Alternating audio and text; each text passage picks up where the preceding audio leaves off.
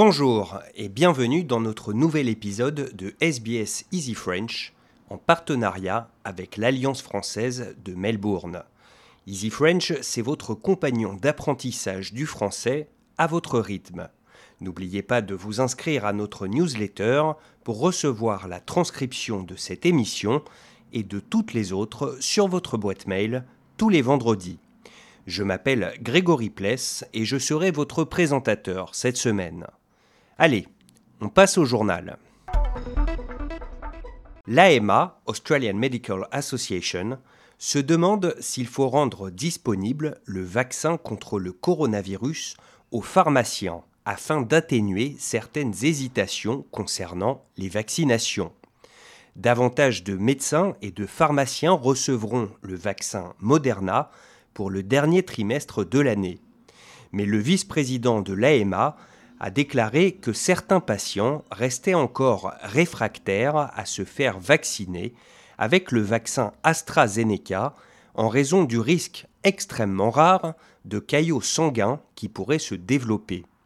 Le docteur Chris Moy a affirmé que les médecins généralistes travaillaient dur pendant le déploiement du vaccin et que les gens avaient souvent plus besoin des conseils d'un médecin plutôt que d'un pharmacien. Une famille de demandeurs d'asile tamouls détenus depuis deux ans a de nouveau été réunie à Perth en vertu d'un arrêté du gouvernement fédéral. Le gouvernement a affirmé que la famille pouvait résider à Perth pendant que l'une de leurs filles recevait des soins médicaux mais la famille est tout de même soumise à la détention communautaire.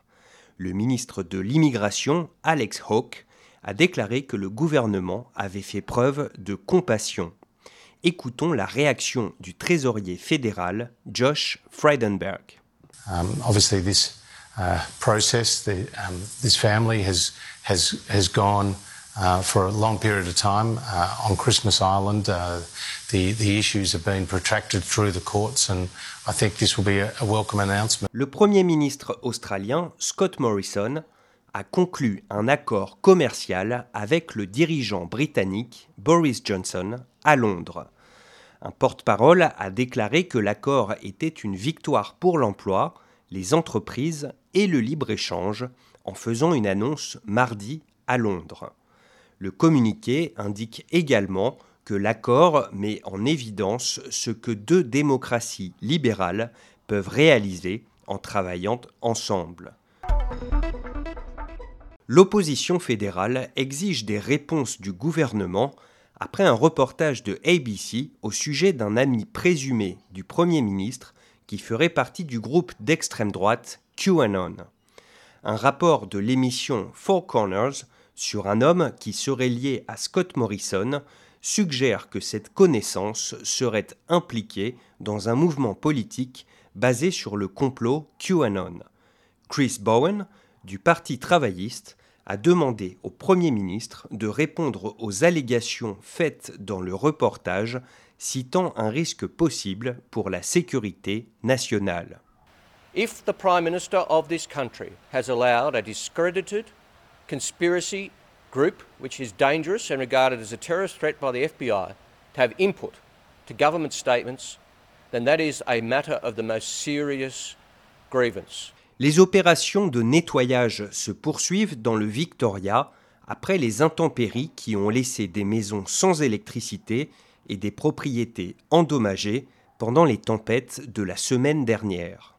Des paiements uniques sont mis à la disposition des personnes vivant dans les régions touchées par les inondations, avec également des fonds pour des médicaments, de la nourriture d'urgence, des vêtements et un abri. Le ministre fédéral de la gestion des urgences, David Littleproud, a déclaré que son gouvernement travaillait avec le Victoria pour fournir une assistance aux personnes dans le besoin. And as further assessments are made, the federal government will partner with Victoria to make sure that we help these people get through this devastating flood event. Le gouvernement néo-zélandais présente officiellement ses excuses pour les descentes racistes contre des habitants du Pacifique qui ont eu lieu dans les années 70. La première ministre Jacinda Ardern a déclaré que ces descentes policières, ayant eu lieu à l'aube à l'époque, visaient des personnes soupçonnées de n'avoir plus de visa sur la base de leur appartenance ethnique. Madame Ardern a dit que de nombreuses communautés du Pacifique avaient été confrontées à un mauvais traitement verbal et physique. Le gouvernement de Nouvelle-Galles du Sud fournira plus de 90 millions de dollars pour les services de soutien à la violence domestique et à ses victimes. Dans le budget du 22 juin prochain, 60 millions de dollars seront remis aux services de première urgence et 32,5 millions de dollars seront investis dans le programme Staying Home, Living Violence. Le programme vise à aider les victimes en leur donnant des outils et des conseils sur l'organisation de leur sécurité, mais aussi des conseils financiers et juridiques, tout en soutenant également les enfants.